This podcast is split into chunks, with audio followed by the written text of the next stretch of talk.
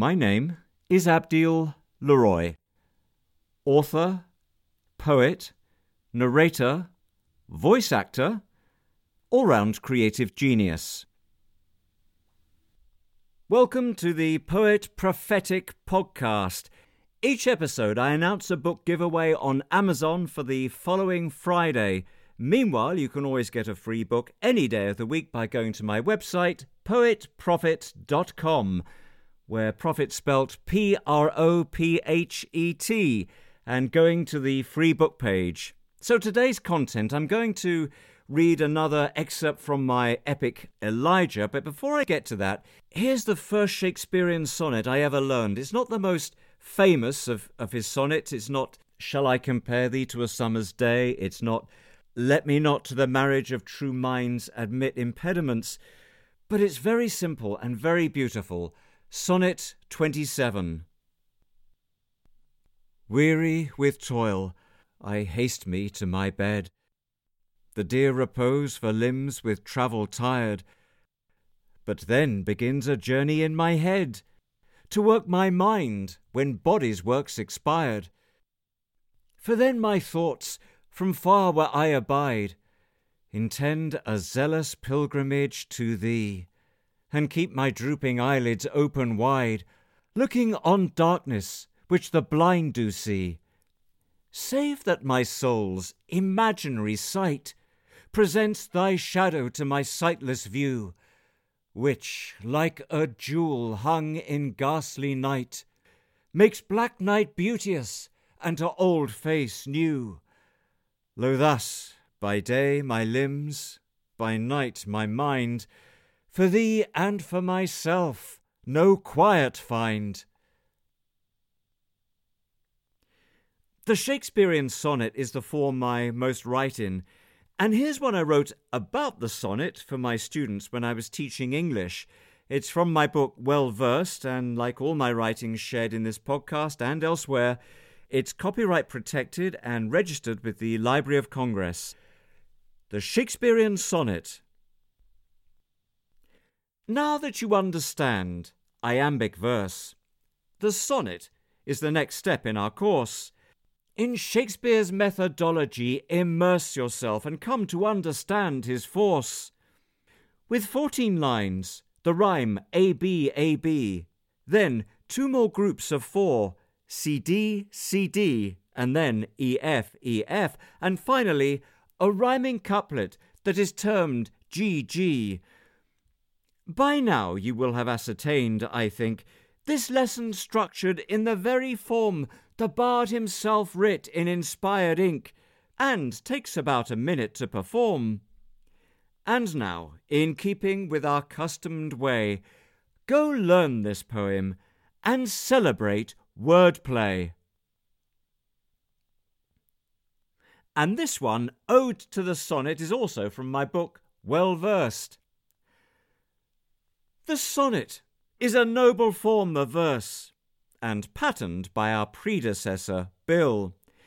In one minute or so, one may rehearse its fourteen lines and comprehend its will. No better means by message so distilled to concentrate the wisdom of the ages, conveying into consciousness instilled the muse of fiery minds and witty sages. Blank verse, meanwhile, has often left minds blank, so much free verse unravels at the seams. For brevity, the soul of which should thank the sonnet for its economic means. Thus, harking to Elizabethan times, let us reclaim our fondness for these rhymes. And this is from my Verses Verses Empire series. Get it? It's a homonym. It's called Grave Error, another Shakespearean form sonnet about Trump's refusal last weekend to visit war graves of US soldiers in France on the 100th anniversary of Armistice Day. And you may recognize the first line, which is from Wilfred Owen's immortal poem, Dulce et decorum est. Men marched asleep. Many had lost their boots as through the killing fields of France they trudged a century ago, endured the hoots of shells, the trenches, barbed wire, filth, stench, sludge. But Trump, those soldiers had to live and sleep among the body parts of fallen men. Complaining of the rain won't even keep his pledge to honour graves of servicemen. So far from home they came to hallowed ground, some by disease, some by heroic feat, but, shunning talk of peace, Trump turns around, lest mud should stain his dainty little feet. With war, not jaw, upon his lying lip, this armchair warrior's a pathetic drip.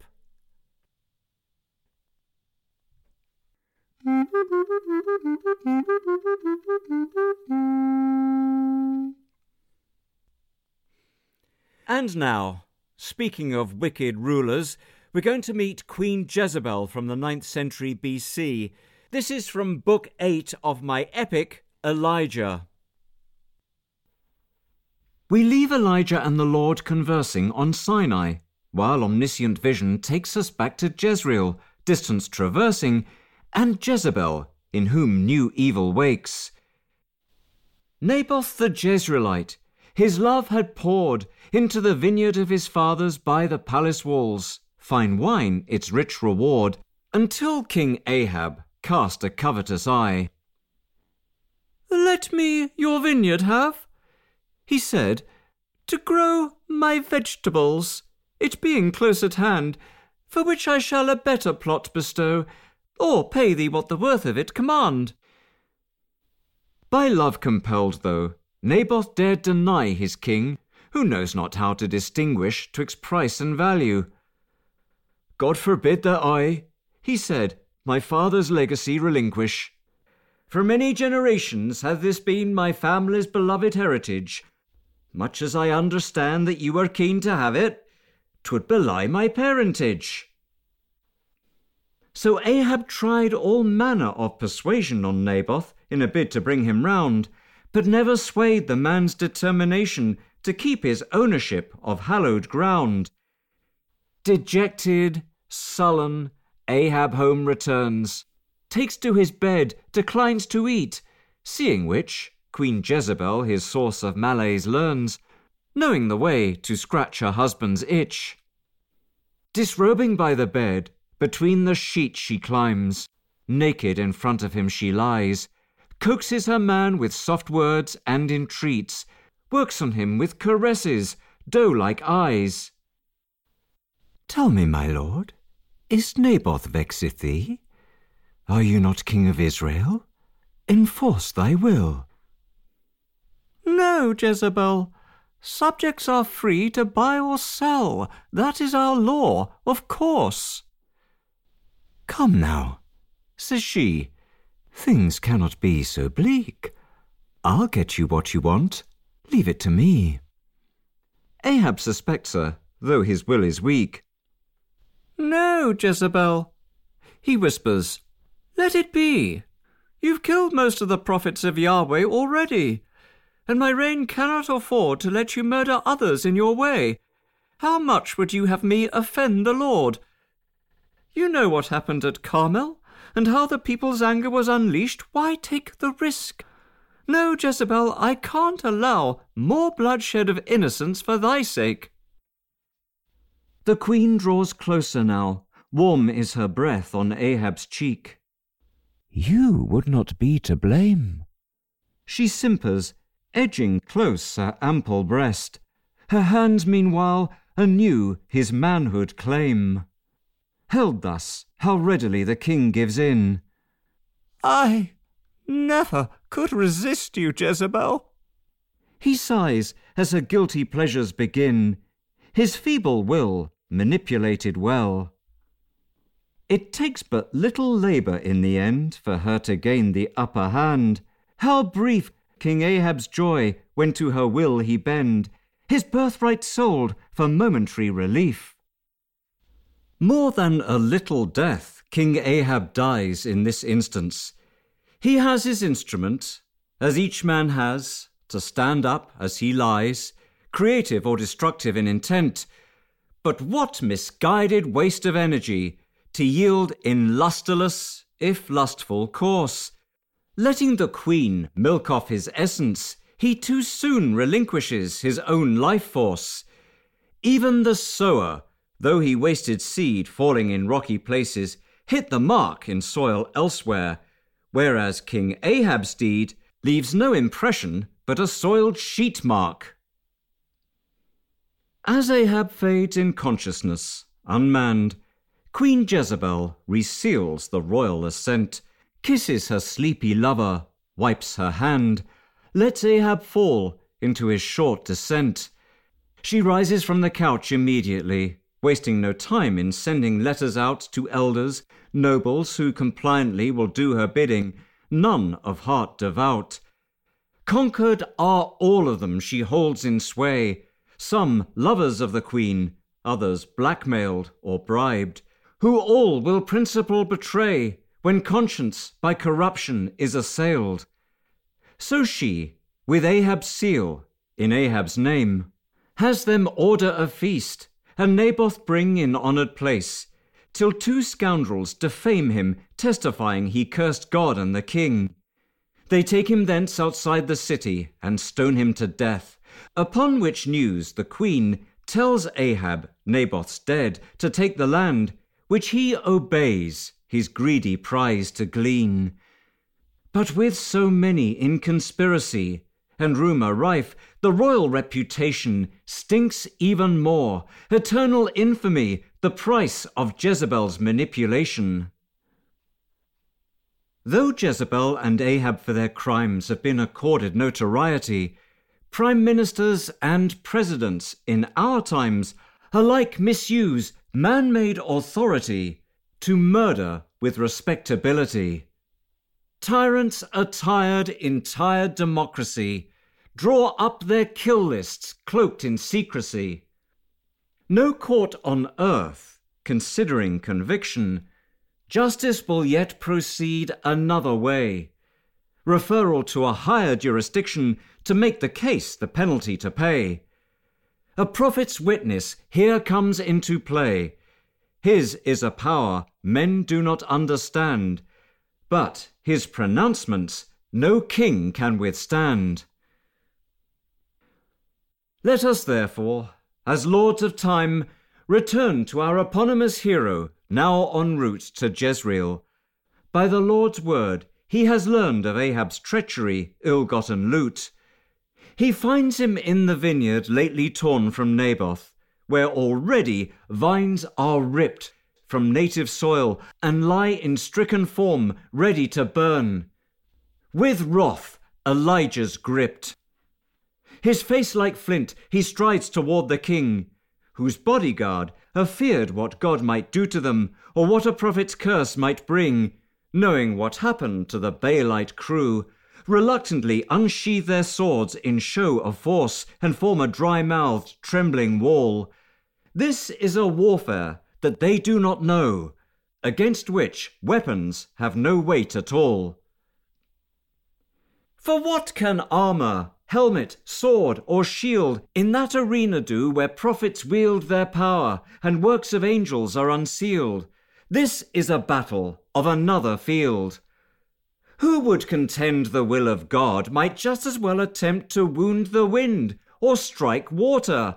God does with man, essence of dust, as with the powers of heaven, what he likes. Elijah stops and registers the dread the eyes of Ahab's bodyguard betray, while Ahab, lately into murder led, guilt rather, and embarrassment displays. So, you have found me, uh, my enemy. He says to the prophet, whose glaring eyes strike yet more fear into the soldiery. Elijah pauses, then slowly replies. I have found thee, because thou sold thyself to work evil in the sight of the Lord, murdered a man to serve your greed and wealth, taking his property as your reward. His life, his livelihood, his legacy, the work of generations in love sown, ripped from the earth to suit your luxury, and here you stand on soil you do not own. So said the Lord, because you have done so outside the city, dogs your blood shall lick, just as they licked the blood of Naboth. Know that this shall justly serve thy slanderous trick. By now, some soldiers' sword arms have grown slack. They're more uneasy than they are afraid. Their conscience, too, has come under attack, knowing the kind of man they're called to aid. Shuffling their feet, embarrassed, looking down, to either side the soldiers start to back, until an angry voice shouts, Stand your ground! Then, striding forward, readies to attack, his sword tip pointing. But another guard steps in, and with his weapon strikes aside the first. Enough, Benaiah, says he who barred his way. This dispute's not ours to decide. Now stand two mighty men in fierce display, both with swords drawn and facing one another. How dare you, Eleazar, get in my way? Because, Benaiah, this prophet is our brother. What happened at Mount Carmel you well know. You want to call down fire on your head? This is no time for threats or military show. Better to have humility instead. You think in junior rank to order me? Benaiah says, You'll be sent down for this. The two men face off in hostility, a combat pending that shall life dismiss, till Ahab intervenes at last. What is my kingdom coming to? Two of my best about to kill each other? What is this? That my own soldiers each other detest? How am I going to fight off other nations if you lot are at odds the ranks within?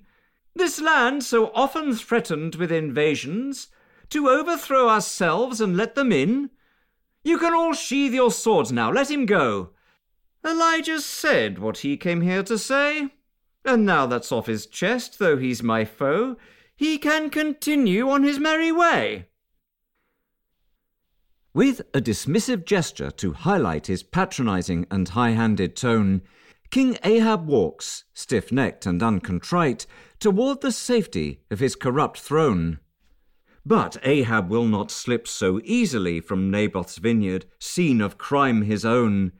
The gilded lord who gains so greedily must stand to hear and reap what he has sown. Not yet, Ahab. Elijah says, still near, I am not finished. There is more beside. I was rather afraid of that. Oh dear. All right then, man of God. Let's step aside. The king makes for the vineyard's boundary wall with weary tread, the prophet alongside. Well then, Elijah, go on, tell me all he says, when none else can hear what betide. Elijah looks him squarely in the eyes, his lips hard set, fiery his countenance, while Ahab casually regards him, sighs, and tries to feign composed indifference. Elijah, trembling, whether rage or fright after his near encounter with the sword, addresses Israel's king with words forthright. Hear, Ahab, for your wrongs, thus saith the Lord Behold, I will bring evil upon thee, thy sins and Israel's provoking me. Ahab's cut off from his posterity, none shall be left to him, bondman or free. Any of Ahab's dying in the city shall dogs eat, any in the country dying shall birds eat, none to mourn them, none to pity, their corpses in abomination lying. Ahab no longer can maintain his calm outside. His features soften, his eyes wet. Enough, Elijah, whispers he. Such harm I have deserved, but be merciful yet. That thou must ask of God, whose ears have heard the blood of Naboth crying from the ground. Of children sacrificed to Baal, you've stirred his wrath worshipping gods your wife has crowned. Leave my wife out of this. Ahab replies, though feeble in protest, for he knows well she at the heart of his transgressions lies. Nay, dogs shall eat the corpse of Jezebel by Jezreel's wall.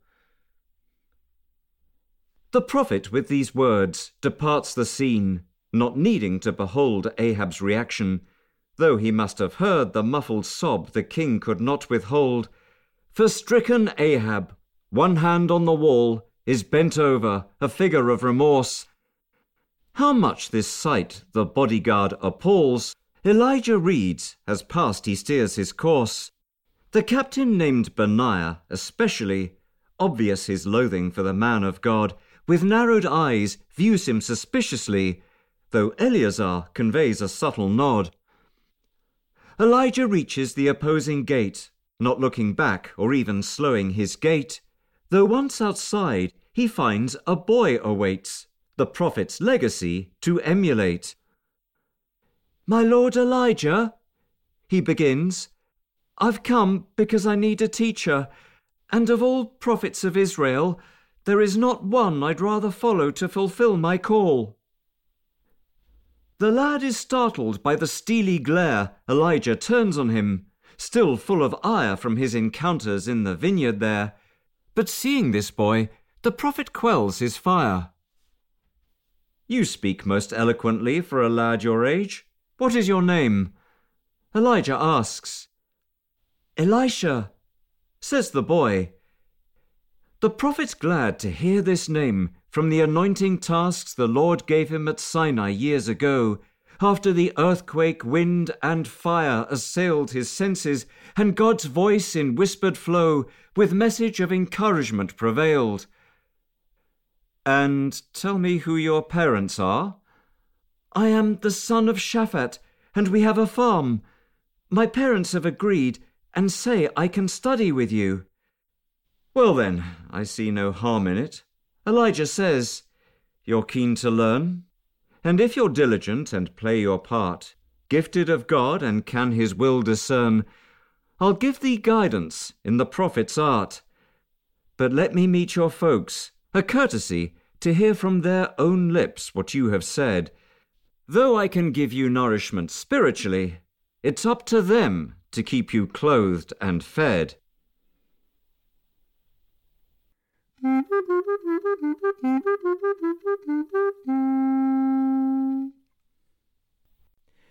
So that's today's episode. If you want to hear the entire 12 book epic of Elijah, the audiobook, it's about a four and a half hour read. You can get it free with a trial of Audible and at Amazon, iTunes, Kobo, pretty much wherever audiobooks are sold.